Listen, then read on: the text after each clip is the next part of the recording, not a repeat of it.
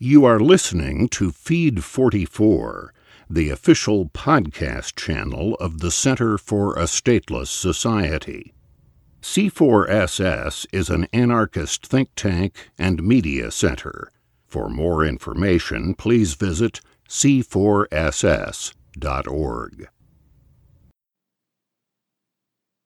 The Natural Right of Encryption by Jason Farrell, posted by C4SS on September 12, 2015. Read by Katrina Haffner. Amid claims by U.S. officials that a golden key to all forms of encryption software is necessary to fight terrorism, a UN report released in May asserts that securely encrypted communications among private citizens aren't just permissible, but a human right. The report's author, UC Irvine professor David Kaye, notes the problem of creating a weakness in all encryption systems for the US government due to the high probability that any golden key access will likely end up in the hands of foreign governments and hackers, making the encryption useless.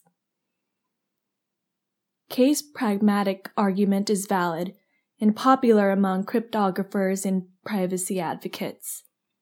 But this argument doesn't go far enough. Denying governments the right to crack encryption isn't just defensible on pragmatic grounds.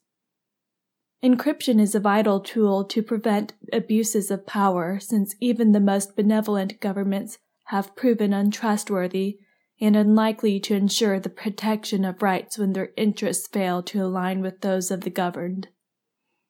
State actors tend to subordinate the right of privacy to the expansion of their own information gathering. Regardless of states' procedures designed to ensure individual rights are protected, the unchecked expansion of invasive capabilities that they naturally pursue indicate that there may be fundamental flaws in the democratic model. Airtight encryption may be the only reliable antidote. Privacy is a natural right. As libertarian scholar Michael Rozeff notes, the origin of privacy is social necessity. Social cooperation and interaction freely given depend on it. Speech depends on it. Not being fearful depends on it. Operating as an autonomous person depends on it. No one can operate at all well without feeling that he can take a walk or a drive or say something in privacy, unmonitored by a state agency. To be monitored in all forms of private activities is a form of imprisonment. One may roam, but one is constantly under guard and subject to state intrusions. As Rozeff indicates, a society that lacks the ability to communicate privately does not have free thinking, autonomous individuals. It is populated by something more akin to inmates who have surrendered their sovereignty to the state and live in a tightly controlled environment where freedoms only exist at the discretion of administrators. A life where every action is taken looking over one shoulder doesn't lend itself to building trust, social progress, or otherwise growing a free society. The technical limitations imposed on states are among the least celebrated guarantors of human liberty.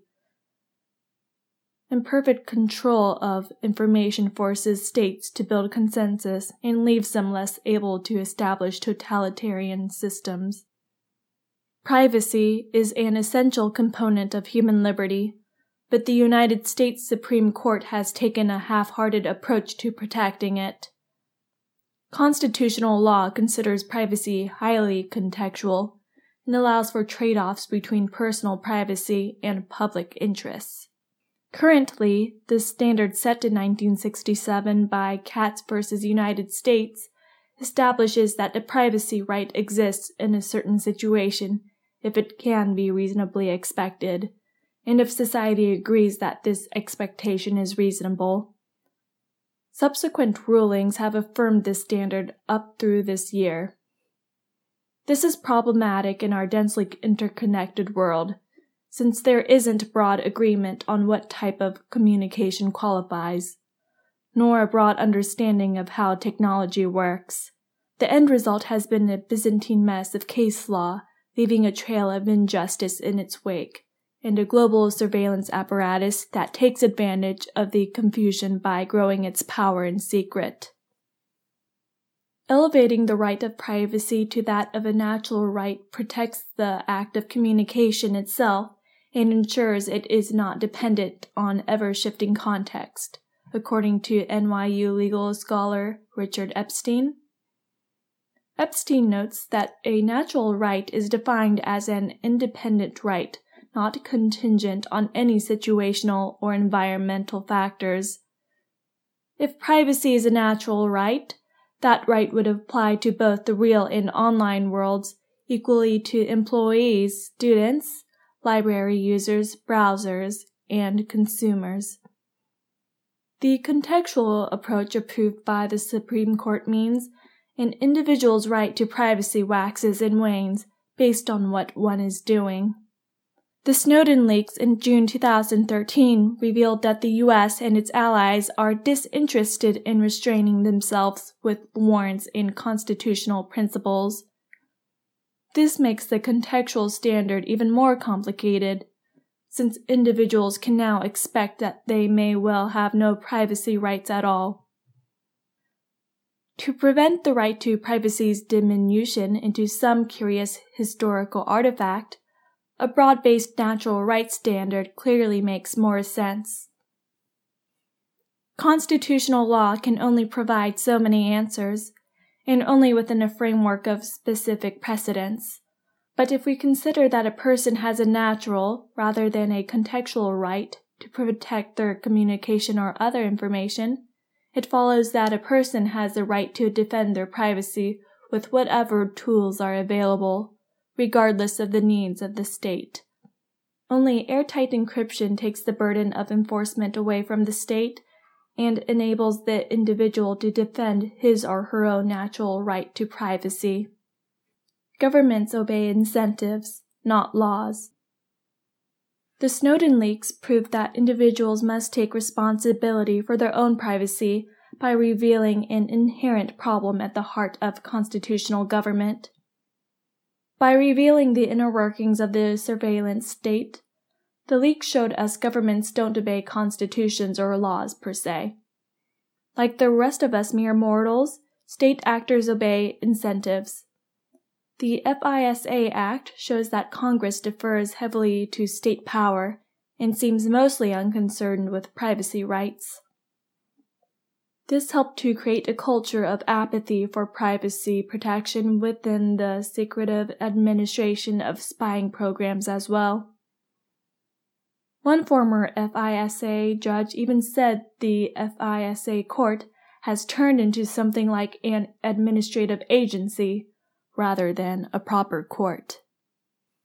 Given public ignorance, there seems to have been little incentive for legislators to keep a close eye on the NSA or develop a thorough understanding of the technology it employed. Where incentives are weak, government agents are unlikely to restrain their own behavior. And incentives for government actors to self restrain are especially absent in the cloak and dagger world of national security. With incentives lacking, going dark and denying the state access to encrypted data seems the only reasonable protection. Even if some democratic governments make a sincere attempt to follow their own laws, they will likely find themselves at a tactical disadvantage against more oppressive governments. As The Atlantic recently noted, this new world is significantly imbalanced in favor of non democratic nations, not because authoritarian states are more technologically sophisticated than their democratic counterparts, but because they are more institutionally flexible, opaque, unaccountable, and often corrupt. The asymmetric nature of cyber warfare means that even less oppressive states are likely to internally rationalize that violating privacy rights is necessary to battling spies, hackers, terrorists, and other offenders. In this context, it is clear that a golden key is a nuclear weapon against privacy, It ensures the state has the ability to violate privacy broadly and indiscriminately without separating the innocent from the guilty. A key that opens every safe means that no safe can ever be secure from illegal search and seizure, given the impossibility of ensuring that governments will obey their own laws when acting under the veil of national security secrecy. This has already been shown in a number of instances, such as the secret infection of PCs all over the world with spyware. Any government that restrained its own use of the golden key would be at a tactical disadvantage and would thus find itself in an unsustainable position. Encryption is power. Encryption is, at its core, a form of counterpower it is a sword that can be wielded against an oppressor to expose its most nefarious activities and a shield against injustice, able to protect a defendant against a meat grinder justice system. Encryption protects information and buys the owner of that information options, time, leverage, and influence. Encryption has become an essential tool of individual sovereignty much like the printing press was for previous generations. We have all heard the adage, knowledge is power. In previous centuries, access to knowledge was tightly controlled by the clergy and state officials.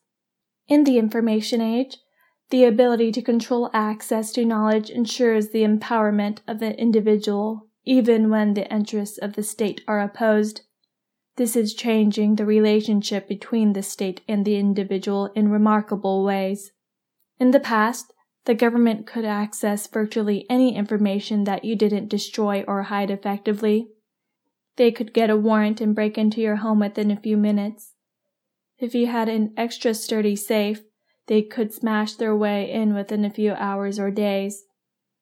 Governments around the world knew that escalation of force will get them what they want sooner or later but that era ends with perfect encryption. AES 256 cannot currently be breached without the keys, no matter how much processing power a government agency commands. For perhaps the first time ever, an individual may, at will, keep any government in the world out of his private business with the ease and simplicity of logging into an email account. If the state knows information it wants is inaccessible, it must change course and negotiate, putting the owner in a newfound position of power. The state would have you believe governance is merely the imposition of authority. You commit a crime, there is a penalty on the books that will be carried out that you have little control over. If you fail to claim certain income on your taxes, you owe a certain penalty. But it may be more accurate to say governance is a negotiation process by which government and governed come to an agreement according to their relative power positions. The state has imperfect knowledge and limited resources. It is sclerotic and bureaucratic. Given its limitations, it must under some conditions negotiate with those who break its rules criminals, lawyers, whistleblowers, journalists, hackers, foreign states, in order to maintain legitimacy. As Wall Street bankers know, Having leverage against the state can keep you out of prison. That leverage can also keep activists safe from abuses of power. Once it's written, encryption doesn't respond to poorly written laws, corrupt judges, mad dictators, overzealous prosecutors, or racist cops. It is unconcerned with human failings and follows only mathematical laws. This might mean that terrible people will have the same protection, just as criminals and terrorists all use telephones, cars, and other available technologies. But encryption programming is a language that can be learned by anyone. Even if encryption standard in the world were banned or backdoored, any reasonably sophisticated criminal or terrorist organization would write their own. Encryption is the future of freedom. 20 years in, the digital age has personal autonomy perched on a razor's edge. The way we treat privacy today will have repercussions in the future. An oppressive surveillance society is one possibility, But if we fully realize the potential and the tools we have to overcome centralized power, we can create a world where the vision of individual sovereignty philosophers have been developing since the days of Aristotle comes closer to reality than they had ever dreamed. Evolving technology forces a real philosophical debate about rights and should lead us to properly reevaluate its role in our lives. The NSA has voiced fears about large swaths of the web going dark due to uncrackable encryption, providing safe haven to terrorists. Their concern is reasonable, but the alternative is a world where governments expand their power with near impunity. Most state surveillance agencies would likely consider themselves virtually unstoppable, and the near total reach of the global surveillance apparatus could change the relationship between man and state in horrifying ways. A well funded, technologically proficient, opaque security state can do far more damage to liberty than any terrorist. Governments do not have a right to see every communication on the web. They are endowed with police powers by individuals, who are the only holders of rights, in order to provide for the common good, at least in theory. Natural rights, by definition, exist whether governments recognize them or not, and in some cases must be defended in ways that contradict government interests. Even if the battle against terrorism, drug cartels, hackers, spies, or other criminals becomes more difficult, going dark remains the right of all human beings. You've been listening to Feed 44 the official podcast channel of the Center for a Stateless Society. C4SS is an anarchist think tank and media center. For more information, please visit c4ss.org.